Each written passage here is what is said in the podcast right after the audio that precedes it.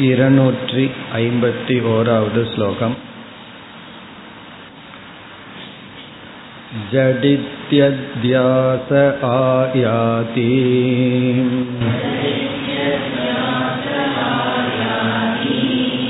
दृढवासन एति चेत्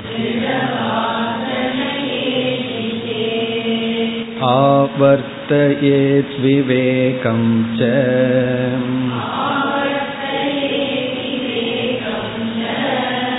दृढं वासयितुं सदा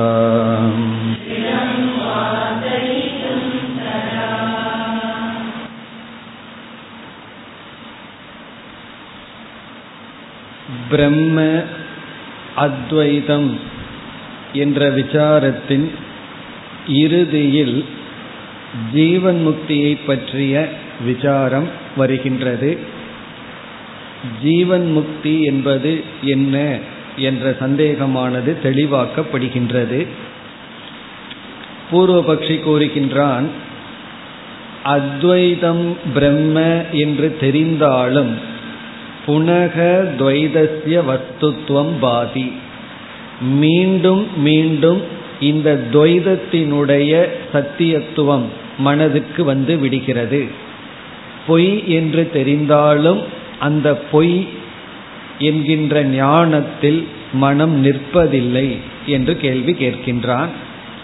அதற்கு பதில் மீண்டும் விவேகத்தை நீ மேற்கொள் மீண்டும் விசாரத்தை மேற்கொள் அல்லது நிதித்தியாசனம் செய் என்று சொன்னதற்கு எவ்வளவு காலம் இப்படியே செய்து கொண்டிருப்பது என்று வேதனையுடன் கேட்க அதற்கு பதில் கூறுகின்றார் இந்த வேதனையெல்லாம் துவைதத்தில் தான் இருக்கின்றது. அத்வைதத்தில் இல்லை. காரணம் நிதித்தியாசனம் என்பது வேதனைக்குரிய சாதனை அல்ல. ஆரம்பத்தில் மனதை ஒடுக்குவதில் ஒரு வேதனை தெரியலாம். இந்த தியானத்தில் நாம் பார்த்தால் முதலில் தியானத்தில் அமர்ந்து மனதை அமைதிப்படுத்துவது மிக மிக வேதனைக்குரிய விஷயமாக இருக்கும். பிறகு பயிற்சி செய்து விட்டால் தியானத்தில் நாம் இன்பத்தை அனுபவிக்க ஆரம்பித்து விடுவோம். ஒரு சுகத்தை ஒரு சுவையை அனுபவிக்க ஆரம்பித்து விடுவோம். அங்கும் ஒரு எச்சரிக்கை விடப்படுகின்றது அந்த சுவையை அனுபவிக்க கூடாது என்று. அதுதான் ரசாஸ்வாதம் என்று சொல்வது. இதிலிருந்து என்ன தெரிகிறது என்றால் தியானம் என்ற சாதனை ஆரம்பத்தில் வேதனையாக இருந்தாலும் அதில் ஒரு மகிழ்ச்சி வர ஆரம்பித்து விடும். அந்த மகிழ்ச்சியிலும் பற்றின்மை வைராகியம் வர வேண்டும் என்று கூறுவோம். ஆரம்பத்திலேயே தியானத்தினால வர்ற இன்பத்துல எனக்கு வைராகியம் இருக்கு அதனால தான் தியானமே செய்யறதில்லை. அப்படி நாம சொல்லக்கூடாது. அதெல்லாம் தியானம் செய்து அந்த சுகத்தை பார்த்து பிறகு வைராகியத்தை அடைய வேண்டும். அவ்விதத்தில் எப்படி தியானத்திலேயே ஒரு சுகம் இருக்கோ அதுபோல நிதித்தியாசனத்திலும் ஒரு சுகம் இருக்கின்றது. ஏன்னா நிதித்தியாசனமே நான் ஆனந்த சொரூபம் என்பது. ஆகவே நீ துயரப்பட்டு இந்த கேள்வியை கேட்காதே என்று பதில் கூற என்னதான் நிதித்தியாசனம் செய்து ஜீவன் முக்தி அடைந்தாலும் பசிதாகம் முதலிய வேதனை இருக்கே என்றால் யார் அது இல்லை? என்று சொன்னார்கள். இப்ப ஜீவன் முக்தி என்பது பசிதாகம் நீங்குவது அல்ல என்ற கருத்து கூறப்பட்டு பிறகு மீண்டும் பூர்வபக்ஷி அதே கருத்திற்கு வந்தான். இருநூத்தி ஐம்பத்தி ஓராவது ஸ்லோகத்தில் ஜடிதி அத்தியாசக ஆயாதி. மிக விரைவில் ஒரு நொடி க்ஷணத்தில் அத்தியாசம் வருகிறது. இப்ப பூர்வபக்ஷிக்கு காரணம் நன்கு தெரிகிறது. திருட வாசனையா இந்த வாசனையினால் துவைதத்துல இருந்து இருந்து இந்த உலகம் சத்தியம்னு இருந்து இருந்து அந்த வாசனையினால மீண்டும் வருகிறது என்றார். இங்கு சாதனை ஆவர்த்தையே விவேகம் ச நீ அபியாசம் செய் விவேகத்தை அபியாசம் செய். எதற்குனா வாசயித்தும் திருடம்.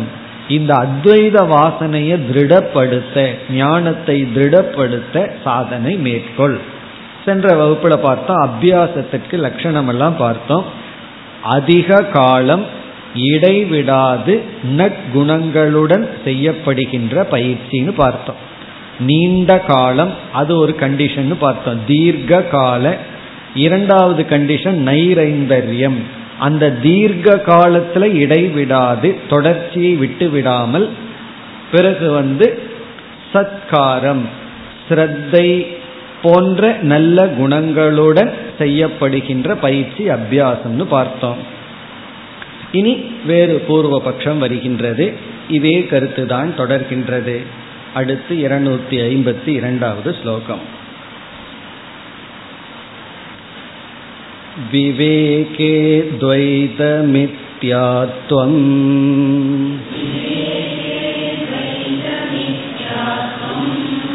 युक्त्यै वेति न भन्यताम् अचिन्त्यरचनात्वस्य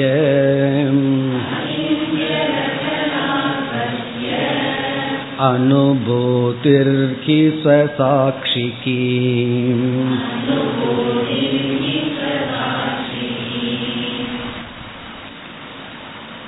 இந்த ஸ்லோகத்தில் வருகின்ற சந்தேகம் என்னவென்றால் இந்த உலகம் மித்யா அல்லது துவைதமானது மித்யா என்கின்ற ஞானம் அபரோக்ஷ ஞானமாக இருப்பதாக தெரியவில்லை. பரோக்ஷ ஞானமாக இருப்பதாக தெரிகிறது என்பது சந்தேகம். அதாவது இந்த உலகம் மித்தியா என்பதை நாம் நேரடியாக அனுபவத்தில் காண முடியாது.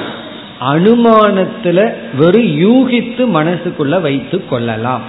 பரோக்ஷ ஞானம்தான் நேரடியாக டைரக்ட் நாலேஜ் அல்ல. எப்படி என்றால் சூரியன் வந்து உதிப்பதில்லை. நகராமல் இருக்கின்றது. இது வந்து நமக்கு நேரடியான ஞானம் கிடையாது. இது நம்ம சயின்ஸ்ல வந்து யூகித்து தான் புரிஞ்சு கொள்றோம்.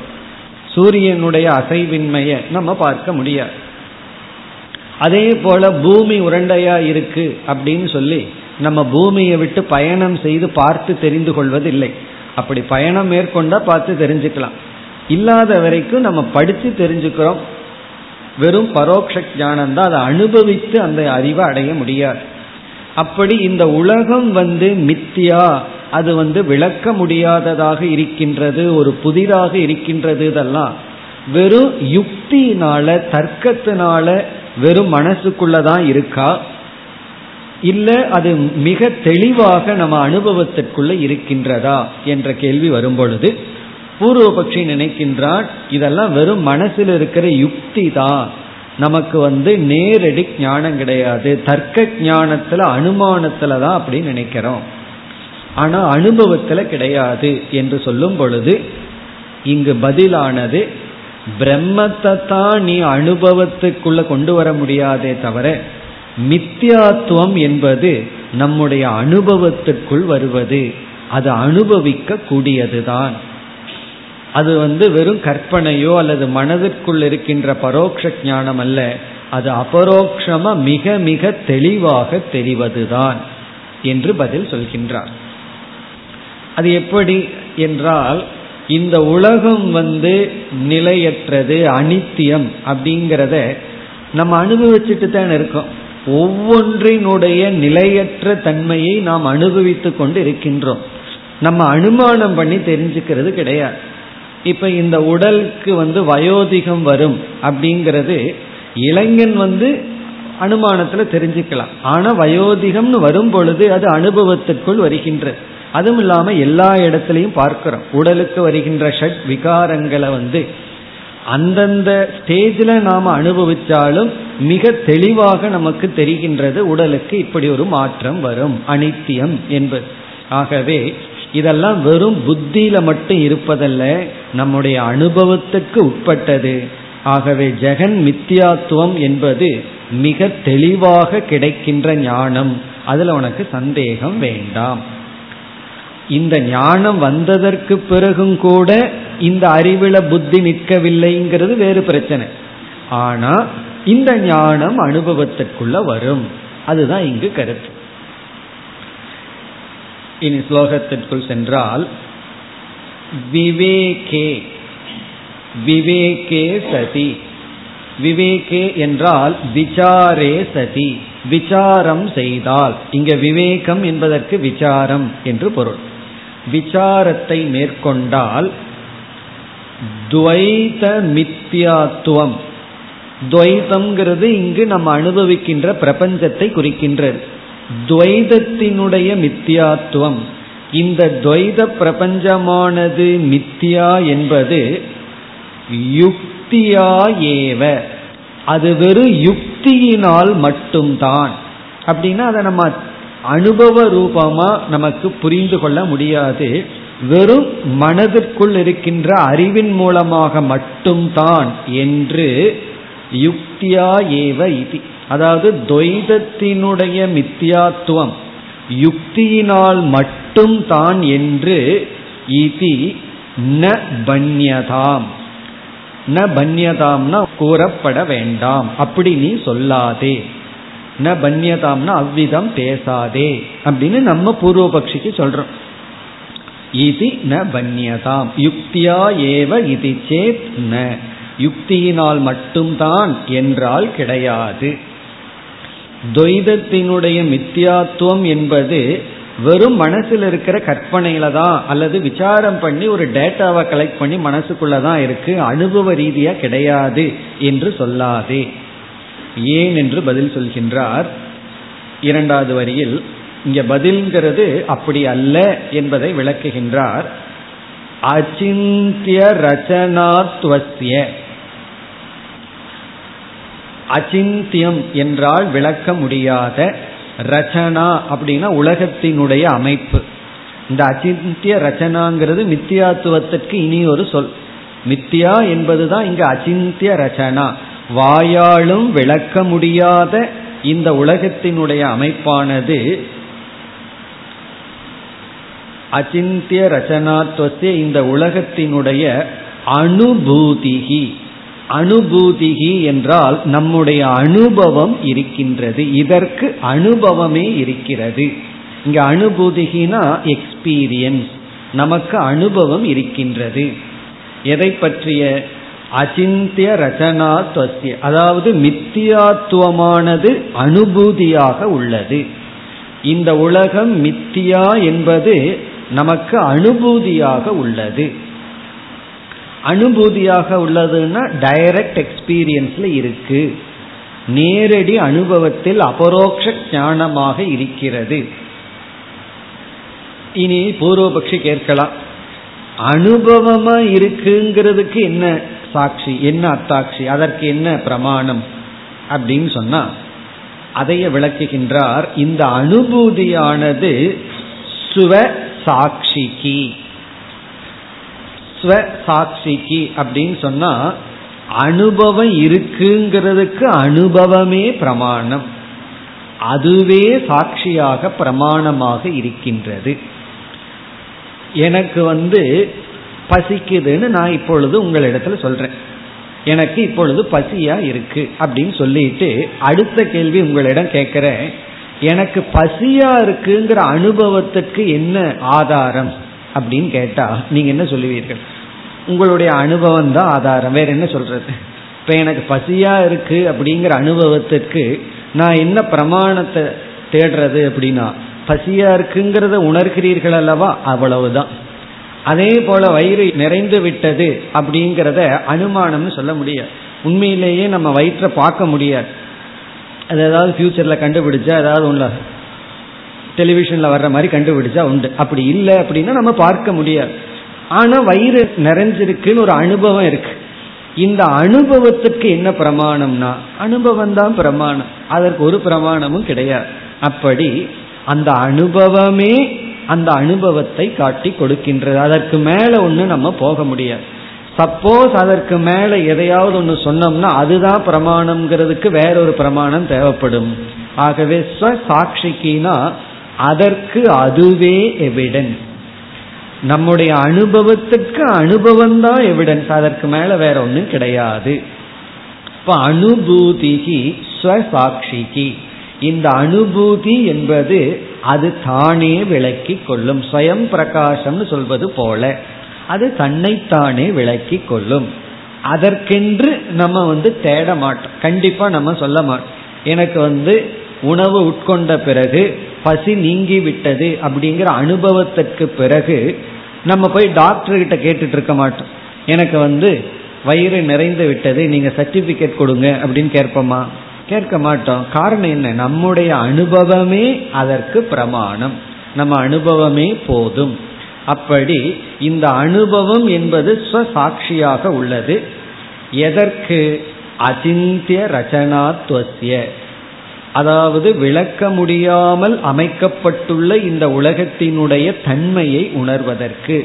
எப்படின்னா ஏதாவது ஒன்றை எடுத்து விளக்க ஆரம்பிச்சோம் அப்படின்னா கொஞ்சம் தூரம் தான் நம்ம போக முடியுது. அதற்கு மேல் ஒரு கேள்விக்குறியில தான் நிற்கிறோம். அதை ஏற்கனவே நம்ம பார்த்துருக்கோம். எவ்வளவு தூரம் விசாரம் பண்ண முடியும் அப்படின்னு பார்த்துருக்கோம். அதற்கு மேலே போனோம் அப்படின்னா நம்ம ஒன்றும் பேச முடியாது.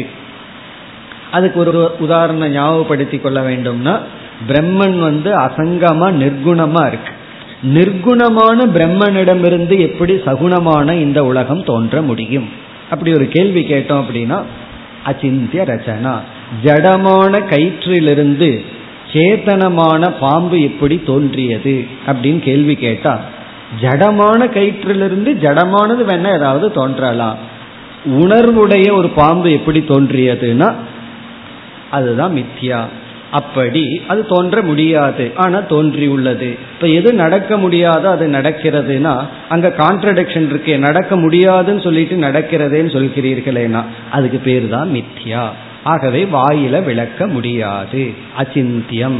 நம்மால லாஜிக்கலா தர்க்கப்படி விளக்க முடியாது. அப்படிப்பட்ட அமைப்புடைய இந்த உலகம் இருக்கிறது என்பதற்கு நம்முடைய அனுபவமே இருக்கு. அந்த அனுபவத்துக்கு பிரமாணம் கிடையாது. அது தானே விளக்கி கொள்ளும். ஆகவே இந்த ஸ்லோகத்துல என்ன கருத்து சொல்றாருன்னா இந்த உலகம் அனிர்வச்சனீயம் வாயில விளக்க முடியாது. இது ஒரு புதிராக இருக்கின்றது. இதற்கு ஒரு விளக்கம் இல்லை.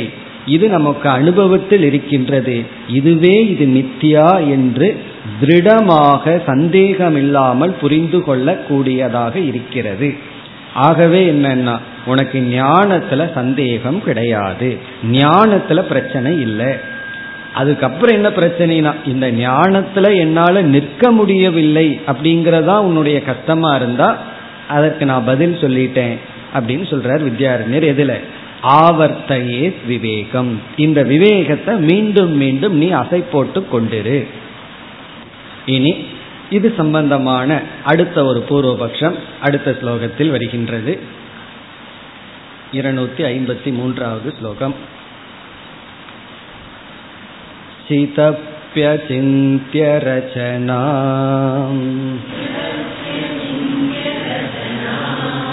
यदि तर्ह्यस्तु नो वयम्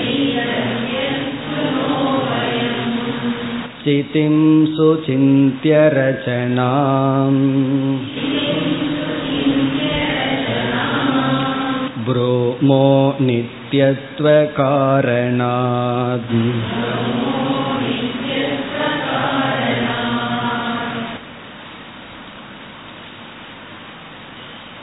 இங்கு சந்தேகம் என்னவென்றால் எதை நாம் வாயால் விளக்க முடியாதோ அதை நாம் மித்தியா என்று சொன்னோம். அச்சிந்திய ரச்சனா என்றால் அதனுடைய தன்மையானது அச்சிந்தியம். ரச்சனான அதனுடைய ஃபார்ம் அதனுடைய தன்மை. அது எப்படி இருக்கிறது? அதனுடைய அரேஞ்ச்மெண்ட் அது வந்து அச்சிந்தியம். அச்சிந்தியம்னா நம்மால விளக்கி கூற முடியாது. அனிர்வச்சனீயம் அப்படின்னு நம்ம சொன்னோம். இப்ப எதெல்லாம் அனிர்வச்சனீயமோ அது மித்தியா. நம்ம முதல்ல என்ன சொல்லுவோம்? மித்தியா அனிர்வச்சனீயம்னு சொல்லிடுவோம் அதை திருப்பியும் சொல்லலாமே. அப்படி என்றால் எது அனிர்வச்சனீயமோ அது மித்தியா. முதல்ல நம்ம மித்தியாவை வந்து அனிர்வச்சனீயம்னு சொல்லிட்டோம். உடனே பூர்வபக்ஷி அதை திருப்பி பிடிக்கிறான். அப்படி என்றால் எதெல்லாம் அனிர்வச்சனீயமோ அது மித்தியா. அப்படி என்றால் உன்னுடைய சைத்தன்யம் இருக்கே அது என்ன? உன்னுடைய பிரம்மன் இருக்கே அதை வந்து உன்னால வச்சனம் பண்ணிட முடியுமா? சைத்தன்யமும் அனிர்வச்சனீயம் தானே பிரம்மனு அனிர்வச்சனீயம் தானே. அதை உன்னால விளக்க முடியாதுன்னு சொல்ற. அப்ப அதுவும் மித்தியா தானே. அப்படின்னு இப்ப பூர்வபக்ஷி கேட்கிறான் இப்ப இதுதான் சந்தேகம். நம்ம வந்து மித்தியாவாக இருப்பதை விளக்க முடியாதுன்னு சொன்னதை அவன் திருப்பி போட்டு ஆகவே விளக்க முடியாததெல்லாம் மித்தியாவான்னு கேட்டு நம்ம அவன் என்ன சொல்றான்னு தெரியாம தலையாட்டிடுறான். உண்மைதான் அப்படின்ட்டுறோம் உடனே அவன் பிடிக்கிறான். உன்னுடைய சைத்தன்யமும் அனிர்வச்சனீயம். ஆகவே மித்தியா. இப்ப நம்ம கிட்ட அவன் கேட்க போறான் உன்னுடைய சைத்தன்யத்தை நீ வந்து மித்தியா அப்படிங்கறதுல இருந்து காப்பாற்றி கொள்ள அது அனிர்வச்சனீயம் இல்லையா? அப்படின்னு நம்ம கிட்ட கேட்க போறான். இல்ல அது சுவச்சனீயம். அதை நல்லா விளக்க முடியும்னு சொல்லி ஆகவே அதை மித்தியா அப்படிங்கறதுல இருந்து காப்பாற்றி கொள்ள விரும்புறையா? அல்லது இல்ல சைத்தன்யமும் அனிர்வச்சனீயம்தான் சொல்லி மித்தியாங்கிறத ஏற்றுக்கொள்கிறாயா? அப்படின்னு அவன் நம்ம இடத்துல கேட்கிறான். அதற்கு நம்ம முதல்ல என்ன பதில் சொல்றோம்? சைத்தன்யமும் அனிர்வச்சனீயம்னு நம்ம இடத்துல கேள்வி கேட்கும்போது நம்ம அவங்ககிட்ட திருப்பி கேட்கிறோம் நாம என்னைக்கு சைத்தன்யம் சுவச்சனீயம் நல்லா விளக்க முடியும்னு சொன்னோம் சைத்தன்யமும் அனிர்வச்சனீயம் தான் அப்படின்னு நம்ம சொல்றோம். இப்ப சைத்தன்யமும் அனிர்வச்சனீயம் தான் இந்த உலகமும் அனிர்வச்சனீயம் தான் உலகத்தையும் விளக்க முடியாது. சைத்தன்யத்தையும் விளக்க முடியாது. அப்படின்னு நம்ம பதில் சொல்லிட்டு பிறகு நம்ம விளக்கம் கொடுக்கிறோம். அதாவது அனிர்வச்சனீயம் அப்படிங்கிற இடத்துல இனி ஒரு கண்டிஷன் ஒரு நிபந்தனையை நம்ம வந்து சேர்த்து லட்சணம் கொடுக்கிறோம். இதான் லட்சண பரிஷ்காரம் அப்படின்னு சொல்றது. அதாவது ஒன்றுக்கு வந்து ஒரு லட்சணத்தை நம்ம கொடுத்துட்றோம் சாதாரணமா அந்த லட்சணம் போதும். அந்த லட்சணம் வந்து அலட்சியத்துல சேர்ந்ததுன்னு வச்சுக்கோமே அது எங்க சேரக்கூடாதோ அங்கேயும் சேர்ற மாதிரி இருந்ததுன்னா அந்த லட்சணத்துக்கு ஒரு பரிஷ்காரம் பரிஷ்காரம்னா அதை கொஞ்சம் மாடிஃபை பண்ணி சொல்லுவோம். அப்படி நம்ம என்ன சொல்றோம்? அனித்தியத்துவே சதி அனிர்வச்சனீயம் மித்யாத்துவம் அனித்தியமாக இருந்து அனிர்வச்சனீயமாக இருந்தால் அது மித்யா. நித்தியமாக இருந்து அனிர்வச்சனீயமாக இருந்தால் அது பிரம்மன் சத்தியம். இப்படி நம்ம சொல்றோம். இப்ப அனித்தியத்துவே சதி அனிர்வச்சனீயம் மித்தியாத்துவம் மித்யா என்பது அனித்தியமாக இருந்து கொண்டு அனிர்வச்சனீயமாக இருந்தால் அது மித்தியா. நித்தியமாக இருந்து கொண்டு அனிர்வச்சனீயமாக இருந்தால் அது சத்தியம். அது பிரம்மன். இப்படி ஒரு கண்டிஷன் நிபந்தனையை போட்டு நம்ம விளக்கம் அல்லது பதில் கூறுகின்றோம். பிறகு அதை நம்ம நிரூபிக்க போறோம். இந்த உலகம் வந்து அனித்தியம்னு சொல்லி அனிர்வச்சனீயம்னு நிரூபிக்க போறோம். இந்த சைத்தன்யம் வந்து நித்தியமா இருந்து அனிர்வச்சனீயம்னு சொல்லி நிரூபிக்க போகின்றோம். ஆகவே இப்ப நம்ம வந்து எந்த பரிஷ்காரம் எந்த கரெக்ஷன் பண்ணணும் அப்படின்னா வெறும் அனிர்வச்சனீயம்ங்கிறத மட்டும் எடுத்துக்கொள்ள கூடாது அனிர்வச்சனீயம்ங்கிறத எடுத்துக்கொண்டால் இந்த ஒரு நிபந்தனையை நம்ம போடணும். ஏன்னா நம்ம வந்து வேற ஒரு காரணத்தினால மித்தியா அப்படின்னு சொல்லி இந்த உலகத்தை நிலைநாட்டிட்டோம். நாம அனிர்வச்சனீயம்ங்கிறத ஹேதுவா வச்சு இந்த உலகத்தை நிலைநாட்டல. பாத்தியத்துவங்கிற ஹேதுவை வச்சு பல காரணங்களை வச்சு ஞான நிவர்த்தியம் இப்படிப்பட்ட ஹேதுவை வச்சு இந்த உலகத்தை மித்தியான்னு நிலைநாட்டி பிறகு இந்த மித்தியாவான உலகத்துக்கு இனி ஒரு தன்மையை கொடுத்திருக்கோம் அனிர்வச்சனீயம்னு சொல்லி. இந்த உலகம் வந்து மித்தியா அப்படிங்கறது அனிர்வச்சனீயம்ங்கிறத ஹேதுவில நம்ம பண்ணல. வேறொரு ஹேதுவில பண்ணியிருக்கோம்.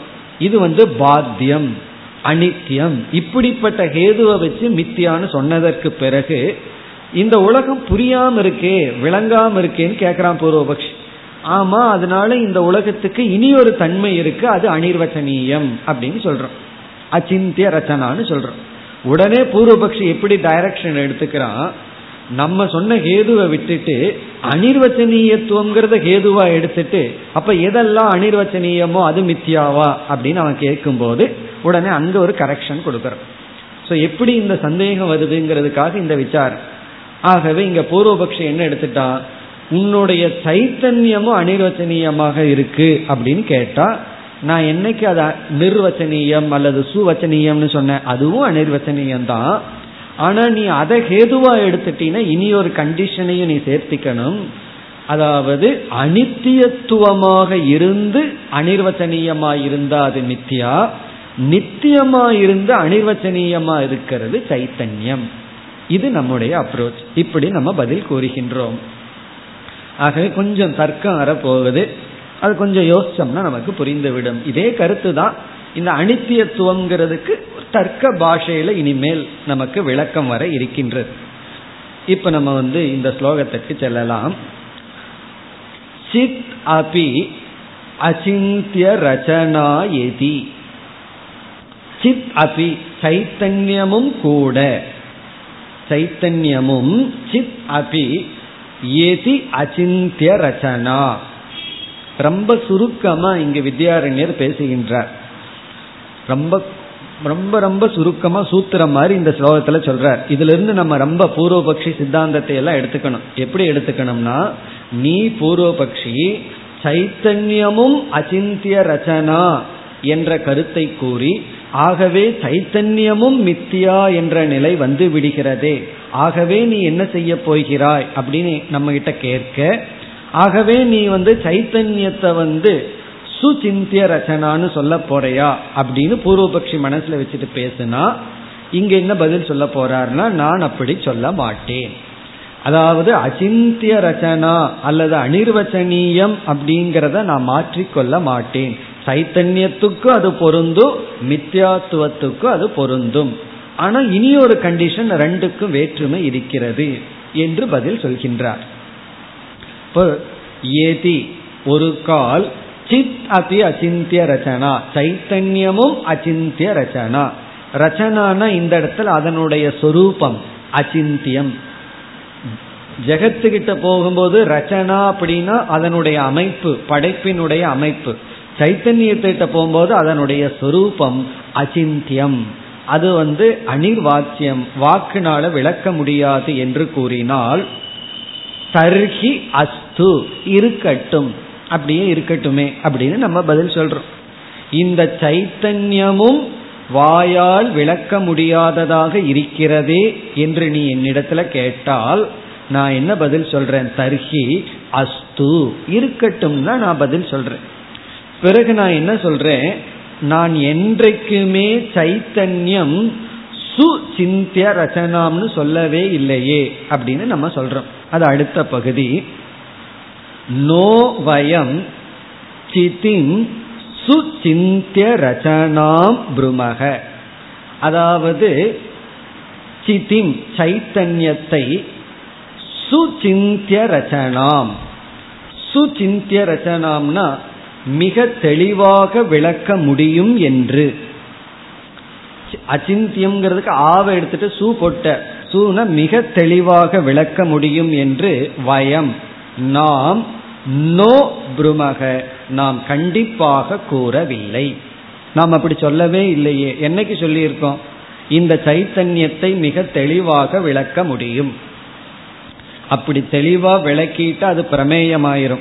பிரமேயமாயிட்டா அது அனித்தியமாயிரும். ஆகவே நான் அப்படி சொல்லவே இல்லை. ஆனாலும் அது அஜிந்திய ரச்சனாவாக இருந்தால் அதாவது சைத்தன்யமும் அச்சிந்திய ரச்சனாவாக இருக்கு துவைதமான பிரபஞ்சமும் அச்சிந்திய ரச்சனாவா இருக்கு பிறகு என்ன வேற்றுமை ரெண்டு ஒன்றுதானே என்றால் வேற்றுமை உண்டு. அதை கடைசி பகுதியில் கூறுகின்றார் நித்தியத்துவ காரணாத். இந்த சைத்தன்யம் நித்தியம் என்கின்ற காரணத்துடன் அதாவது சொரூபத்துடன் அச்சிந்தியமாக இருக்கின்றது. நான் நித்தியங்கிற ஒரு சொரூபத்துடன் இந்த சைத்தன்யத்தை அச்சிந்தியமாக கூறுகின்றேன். எப்பொழுதும் சுச்சிந்தியமாக நாங்கள் கூறவில்லை. அப்ப இங்க என்ன பதில் சொல்றார்? நித்தியத்துவம் என்பதை இங்கு சேர்த்து கொள்கின்றார். இப்ப துவைதத்துல நம்ம எப்படி புரிஞ்சுக்கிறோம்? துவைத பிரபஞ்சமானது வாயால் விளக்க முடியாது. அதே சமயத்தில் அனித்தியமாக இருக்கிறது. பிரம்மன் அல்லது சைத்தன்யம் அல்லது ஆத்மா அதையும் வாயால் விளக்க முடியாது. ஆனால் நித்தியமாக இருக்கின்றது. இப்ப நித்தியமாக இருந்து கொண்டு அச்சிந்திய ரச்சனாவாகவும் துவைதம் அனித்தியமாக இருந்து கொண்டு அச்சிந்திய ரச்சனாவாகவும் உள்ளது. நிவர்த்தந்தேன் சொல்கிறீர்கள் பிரம்மத்தையும் வாயால் விளக்க முடியாதுன்னு சொல்கிறீர்கள் பிறகு இந்த உலகத்தையும் வாயால் விளக்க முடியாதுன்னு சொல்கிறீர்கள் இந்த சிருஷ்டியையும் அனாதி என்று சொல்கிறீர்கள் பிரம்மத்தையும் அனாதி என்று சொல்கிறீர்கள் ரெண்டு சிலதெல்லாம் சேர்ந்தே போகுதேனா சில சமயங்களில் ரெண்டு ஆப்போசிட் ஒரே மாதிரி இருக்கும் நிறைகுடமும் தழும்பாது குளத்துல ஒண்ணுமே இல்லைனாலும் தழும்பாது அப்படி ஞானியும் பேசாம இருப்பான். ஒண்ணுமே தெரியாதவனும் பேசாம இருப்பான். இந்த ரெண்டும் இருக்கு ரெண்டும் கட்டான் இருக்கு. அதுதான் ஏதாவது பேசிட்டு இருக்கும். அப்படி சில எக்ஸ்ட்ரீம் வந்து ஒரே மாதிரி இருக்கும் ஆனால் அதுல ஒரு பெரிய வேற்றுமை இருக்கு. இந்த உலகத்தையும் வாயால விளக்கி புரிய வைக்க முடியாது. பிரம்மத்தையும் நேரடியாக விளக்க முடியாது. ஆனா என்ன வேற்றுமைனா இது நித்தியமா இருக்கு உலகம் வந்து அனித்தியமாக இருக்கின்றது என்று நம்முடைய பதில். இந்த சந்தேகம் பூர்வபக்ஷிக்கு ஏன் வந்ததுன்னு நம்ம பார்த்துட்டோம்.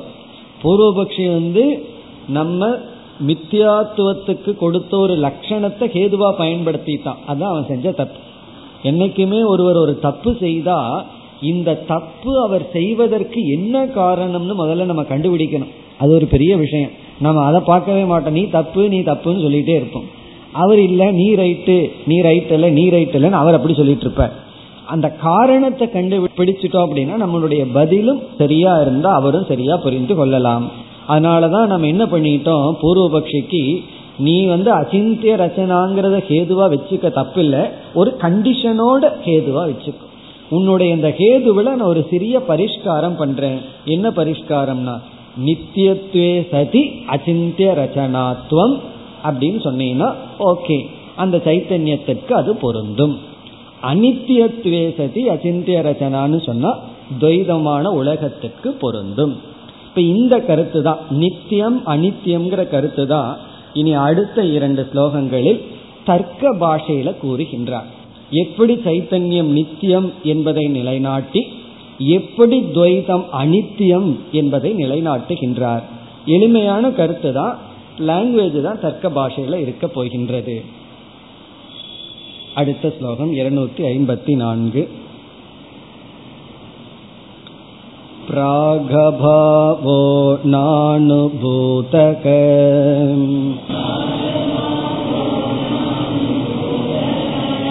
चितेर्नित्या ततश्चितिः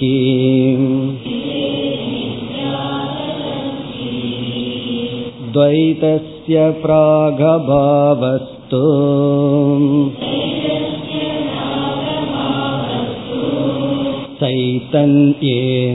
चैतन्येनानुभूयते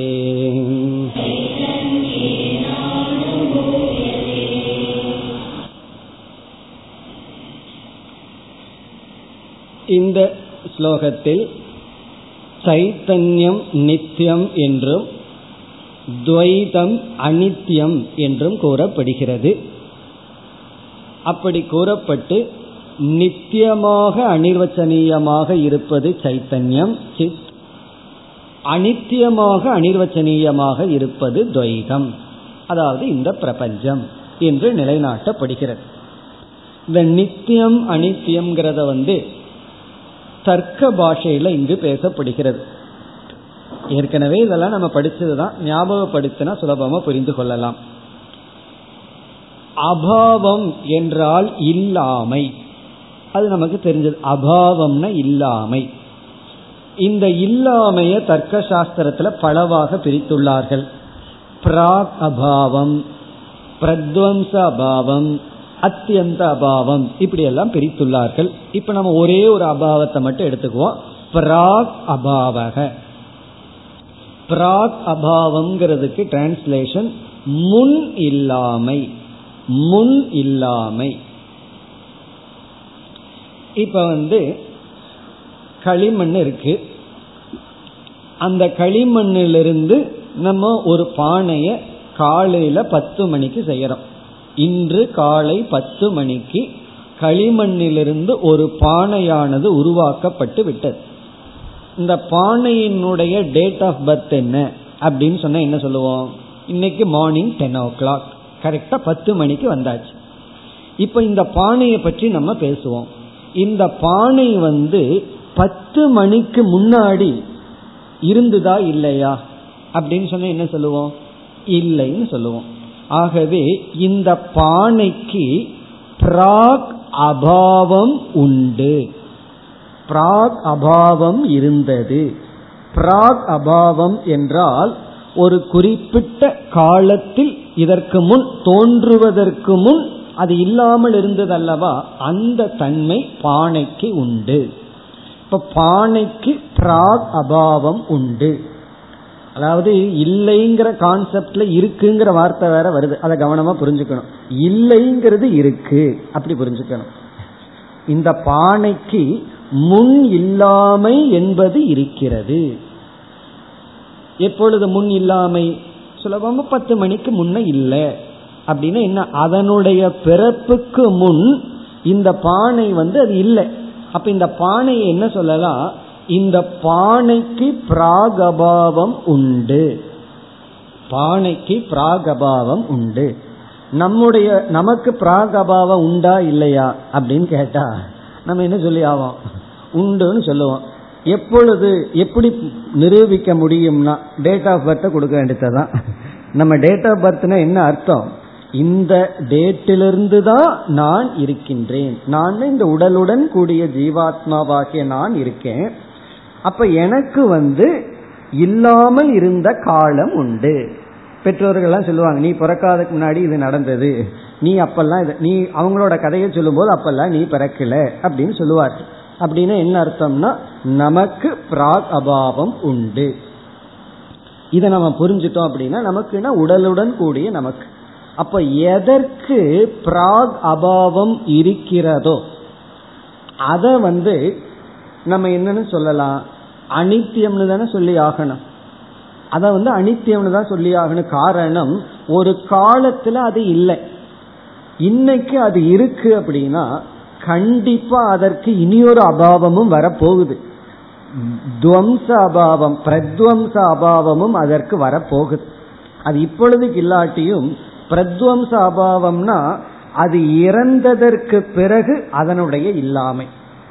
பானையை போட்டு உடைச்சிட்டோம் அப்படின்னா அந்த பானைக்கு வந்து பிரத்வம்ச அபாவம் வந்து விடும் இப்ப பத்து மணிக்கு ஒரு பானை வந்திருக்கு இன்று காலை.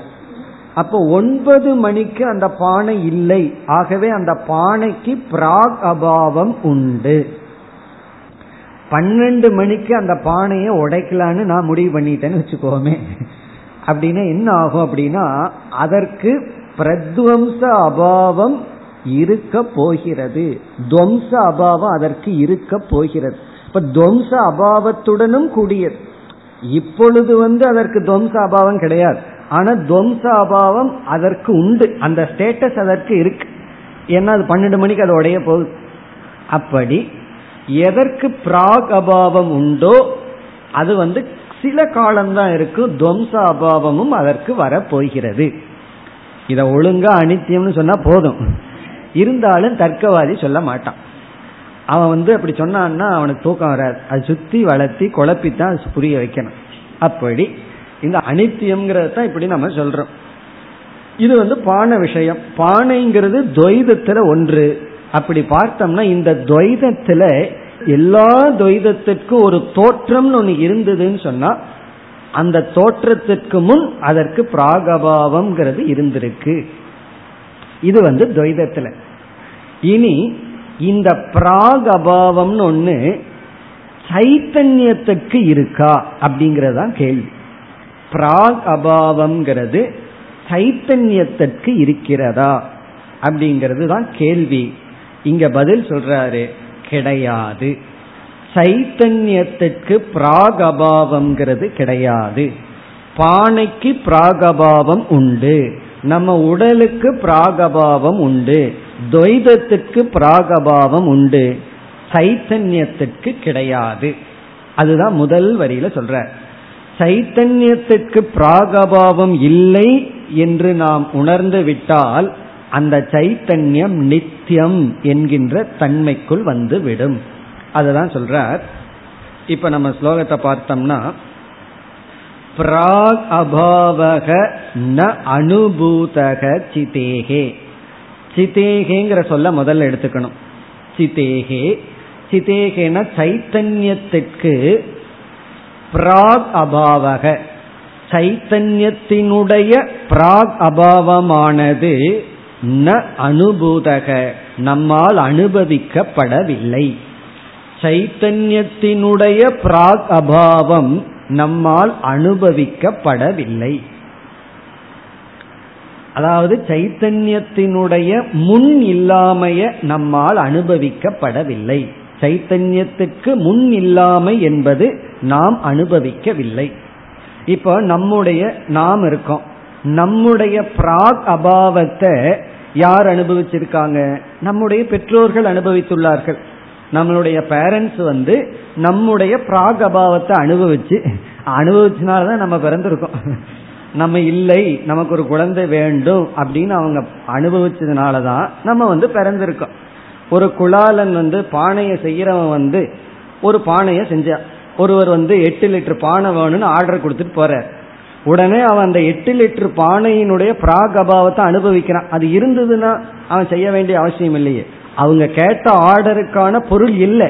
உடனே என்ன பண்றான்? எட்டு லிட்டர் பானையை உருவாக்குறான். அவன் ஏன் உருவாக்குறான்னா அது இல்லைங்கிறத அனுபவிச்சதுனாலதான். அவன் எது தேவைப்படுமோ அந்த தேவையான ப்ராடக்ட் இல்லை அப்படின்னு அவன் அனுபவிக்கிறதுனால அதை அவன் உருவாக்குறான். உருவாக்குனதுக்கு அப்புறம் அவன் என்ன சொல்லுவான்? இது இல்லாம இருந்தது. இந்த ஆப்ஜெக்ட் நீங்க கேட்கும் போது இல்லை. நீங்க ஆர்டர் கொடுக்கும் போது இல்லை. அதனாலதான் இவ்வளவு டைம் எடுத்துட்டு நான் உருவாக்கி இதை கொடுத்துருக்கேன். அப்ப அந்த எட்டு லிட்டர் பானை அவன் கொடுக்கும்போது அந்த பானையை எப்படி பார்ப்பான்? இது இல்லாம இருந்தது. இந்த பானையினுடைய பிராக் அபாவத்தை நான் அனுபவிச்சேன். என்கிட்ட ஸ்டாக்ல இல்லை. இப்ப நான் ப்ரொடியூஸ் பண்ணிட்டேன். இனி இவருக்கு நான் கொடுக்கறேன். கொஞ்ச நாள் வச்சிருப்பார். பிறகு உடைச்சிட்டு உடைச்சதுக்கு அப்புறம் மீண்டும் வருவார். அப்படின்னு என்ன? இது இல்லாமல் இருந்தது. இப்ப இருக்கு. கொஞ்ச நாள் இருக்கும். பிறகு இல்லாம போகும். இதெல்லாம் துவைதத்துல. இங்க வந்து அது ஆப்போசிட்டா சைத்தன்யத்துக்கு வருவோம். இப்படி நம்முடைய சைத்தன்யத்தினுடைய இல்லாமை நம்ம வந்து இப்போ ஒரு பையனுக்கு வந்து வயசு பத்தாவது அவன் வந்து திடீர்னு ஏழு வயசு வரைக்கும் நான் ஜடமா இருந்தேன். எனக்குள்ள சைத்தன்யமே இல்லை. அல்லது ஒன்பது வயசு வரைக்கும் ஜடமா இருந்தேன். இப்பதான் எனக்குள்ள சைத்தன்யம் வந்திருக்குன்னு சொல்லி அவன் சைத்தன்யத்தினுடைய பிராக் அபாவத்தை அனுபவிச்சிருக்கானா? அல்லது நம்ம வந்து சைத்தன்யத்தினுடைய இல்லாமைய அனுபவிச்சிருக்கிறோமா? அப்படின்னு கேட்டா இல்லை அப்படின்னு பதில் சொல்ற அதாவது சைத்தன்யத்தினுடைய பிராகபாவமானது ந அனுபூதக அனுபவிக்கப்படவில்லை. அது நம்மால அனுபவிக்கப்பட முடியாதுங்கிறத நம்ம பார்ப்போம். அது காரணத்தை இங்க வித்யாரண்யர் சொல்லல. அது எப்படின்னு நம்ம பார்ப்போம். அதனால என்ன கன்க்ளூஷன்கிறத பார்த்து முடிப்போம் இப்பொழுது. அதனால என்னன்னா நித்யா ததக சிதிகி ததக ஆகவே ததக ஆகவே சிதிகி நித்யா. சிதிகின்னு சொன்னா சைத்தன்யம் அல்லது சித். வேற வார்த்தை தான். சிதிகி சைத்தன்யம் நித்யா. அது நித்தியமானது. என்றும் இருப்பது. ததக அப்படின்னா என்ன அர்த்தம்? பிராகபாவம் இல்லாத காரணத்தினால். பிராகபாவத்தை நாம் அனுபவிக்காததனால் சைத்தன்யமானது நித்தியம். இப்ப முதல் வரியில நம்ம என்ன பார்த்திருக்கோம்? நம் மனதில் விளங்கிக் கொண்டிருக்கின்ற சைத்தன்யத்தினுடைய பிராகபாவத்தை நாம் அனுபவிக்கவில்லை. ஆகவே சைத்தன்யத்துக்கு பிராகபாவம் இல்லை. இத வந்து நம்ம வந்து எக்ஸாம்பிள் கொடுக்கணும்னா ஆப்போசிட் எக்ஸாம்பிள் தான் கொடுக்க முடியும். அதுக்கு வந்து பேரலல் எக்ஸாம்பிள் கொடுக்கவே முடியாது. எப்படி பானைக்கு பிராகபாவம் உண்டோ அதுபோல சைத்தன்யத்துக்கு பிராகபாவம் இல்லை. ஏன்னா நம்ம அதை அனுபவிக்கவில்லை? இருந்திருந்தா அனுபவிச்சிருப்போம். சைத்தன்யத்துக்கு பிராகபாவம் இல்லாத காரணத்தினால் சைத்தன்யம் நித்தியம். சரி எப்படி நம்ம அனுபவிக்கவில்லைங்கிறத இப்ப பார்ப்போம். நம்ம சைத்தன்யத்தினுடைய முன் இல்லாமைய நாம அனுபவிக்கவில்லை அப்படிங்கிறத விட நம்மளால அனுபவிக்க முடியாது. அது எப்படி அப்படின்னு பார்ப்போம். அதை வித்யாரண்யர் இங்க கொடுக்கல.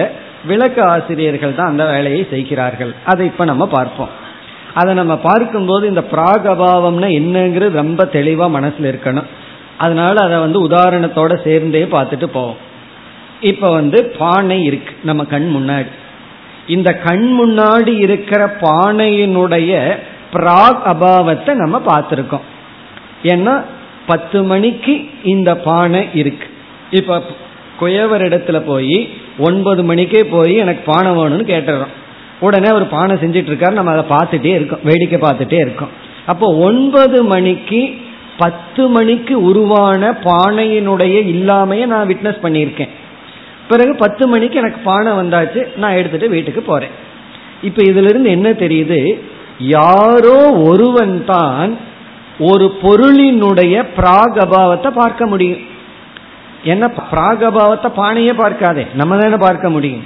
அப்படி நம்ம சைத்தன்யத்தினுடைய இல்லாமைய யார் பார்ப்பார்கள்? அது சைத்தன்யம் பார்க்குதா? சைத்தன்யத்திலிருந்து வேறுபட்டது பார்க்குதா? அப்படின்னு இப்ப கேள்வி. இப்ப நம்முடைய கேள்வி வந்து எப்படி நான் ஒன்பது மணிக்கு பானையினுடைய இல்லாமைய விட்னஸ் பண்ணனோ பார்த்தனோ அதுபோல என்னுடைய சைத்தன்யத்தினுடைய இல்லாமையை பார்ப்பது யார்? அதற்கு இல்லாமை இல்லைங்கிறது நமக்கு தெரியும். இருந்தாலும் ஒரு விசாரத்துக்காக சைத்தன்யத்தினுடைய பிராகபாவத்தை பார்க்கிறது யார்? ரெண்டே ஆளுக்கு தான் பாசிபிலிட்டி இருக்கு. ஒன்னு சைத்தன்யமே பார்க்கணும். இல்ல சைத்தன்யத்துக்கு அப்பாற்பட்டு ஏதாவது ஒன்று பார்க்கணும். இப்ப நம்ம பதில் சொல்றோம் சைத்தன்யத்தினுடைய பிராகபாவத்தை சைத்தன்யத்துக்கு அப்பாற்பட்டு ஒன்று பார்க்காது. ஏன்னா சைத்தன்யத்துக்கு வேறானது அது ஜடம்.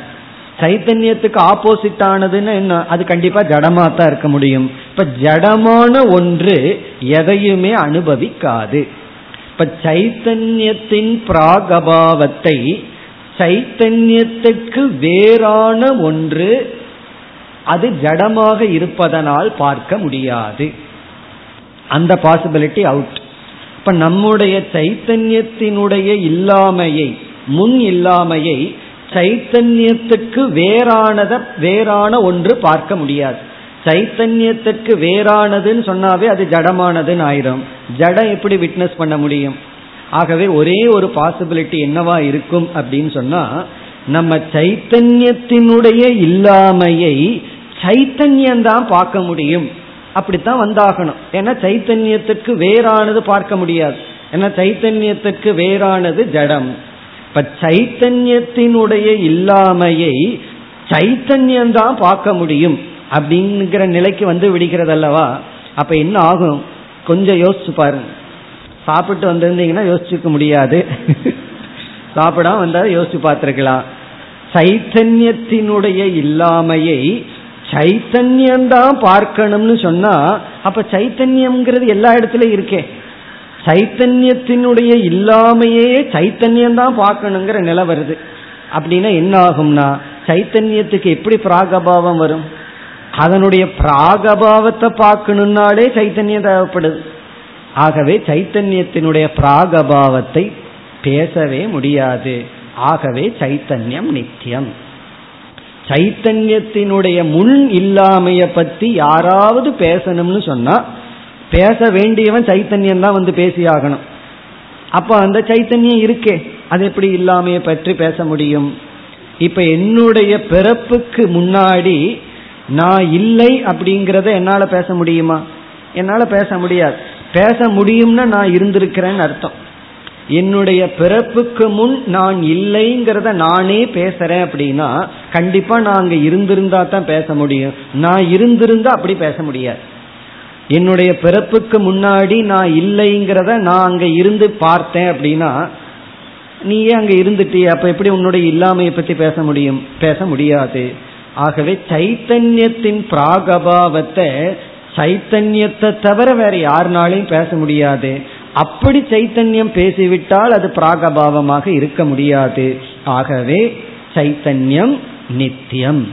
சைத்தன்யத்திற்கு பிராகபாவம் கிடையாது. சைத்தன்யத்திற்கு பிராகபாவம் கிடையாது. அப்படிங்கிறது முதல் வரி.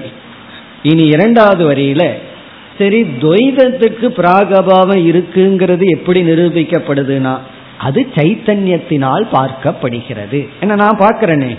ஆகவே சைத்தன்யத்தினால துவைதத்தினுடைய பிராகபாவம் அனுபவிக்கப்படுது. சைத்தன்யத்தினுடைய பிராகபாவத்தை அனுபவிக்கிறதுக்கு யாரும் கிடையாது. ஆகவே சைத்தன்யம் நித்தியம். இனி இரண்டாவது வரைக்கும் வந்தோம்னா துவைதத்துக்கு பிராகபாவம் உண்டு. அது எப்படி சொல்கிறீர்கள்? அதை யார் அனுபவிக்கிறான்னா அதான் சைத்தன்யம். அதான் நான். நான் துவைதத்தினுடைய பிராகபாவத்தை அனுபவிக்கின்றேன். பானையத்தான் நான் அனுபவிக்கிறேனே. ஒன்பது மணிக்கு பானை இல்லைங்கிறத நான் அனுபவிச்சிருக்கேன். இப்ப சைத்தன்யத்தினால் பிராகபாவம் அனுபவிக்கப்படும். அப்படி அனுபவிக்கப்படுகின்ற துவைதம் பிராகபாவத்துடன் கூடியது. பிராகபாவத்துடன் கூடிய காரணத்தினால் இந்த துவைதம் அனித்தியம் அனித்தியமாக இருந்து கொண்டு அனிர்வச்சனீயமாக இருக்கிறது. இப்ப இரண்டாவது வரைக்கும் வந்தால் துவைதஸ்ய பிராக் அபாவக து துவைதத்தினுடைய பிராக் அபாவமானது. இங்க துவைதம்ங்கிறது பானைன்னு போட்டுக்குவோமே. பானையினுடைய முன் இல்லாமையானது சைத்தன்யேன அனுபூயதே. சைத்தன்யத்தினால் அனுபவிக்கப்படுகிறது. சைத்தன்யத்தினால் அனுபவிக்கப்படுகிறது.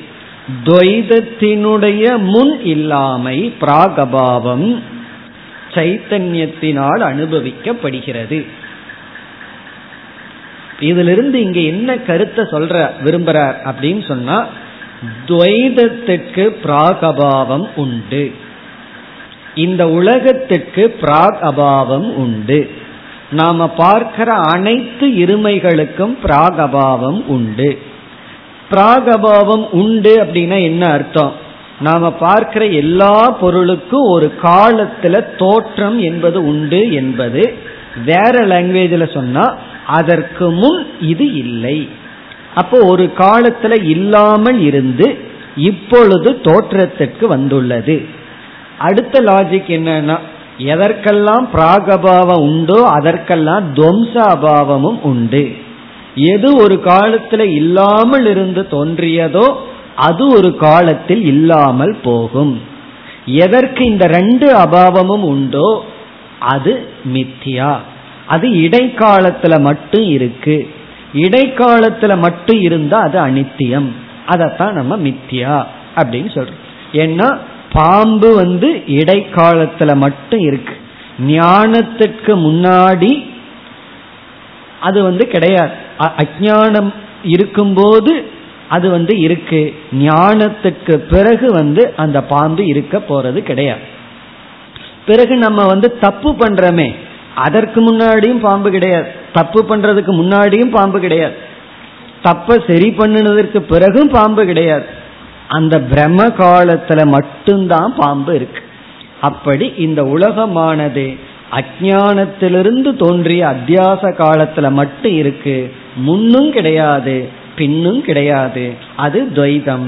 ஆனாலும் விளக்க முடியாம விவஸ்தை இல்லாம இருக்கு என்று அனித்யத்வே சதி அச்சிந்திய ரச்சனா துவைதம். நித்தியத்வே சதி அச்சிந்திய ரச்சனா அத்வைதம் அல்லது சைத்தன்யம். இங்க நம்ம பார்த்த ஒரு முக்கிய கருத்து என்னன்னா சைத்தன்யத்துக்கு பிராகபாவத்தை பேச முடியாது. இதுல இருந்து என்ன தெரியுதுன்னா சைத்தன்யத்திற்கு பிராகபாவம் இல்லை அப்படின்னா துவம்சாபாவம் கிடையாது. ஆகவே நித்தியம். மேலும் அடுத்த வகுப்பில் தொடரலாம். ஓம் போர் நமத போர் நமிதம் போர் போர் நமுதச்சதேம் पूर्णस्य पूर्णमादाय पूर्णमेवावशिष्यते ॐ शान्ति शान्ति शान्तिः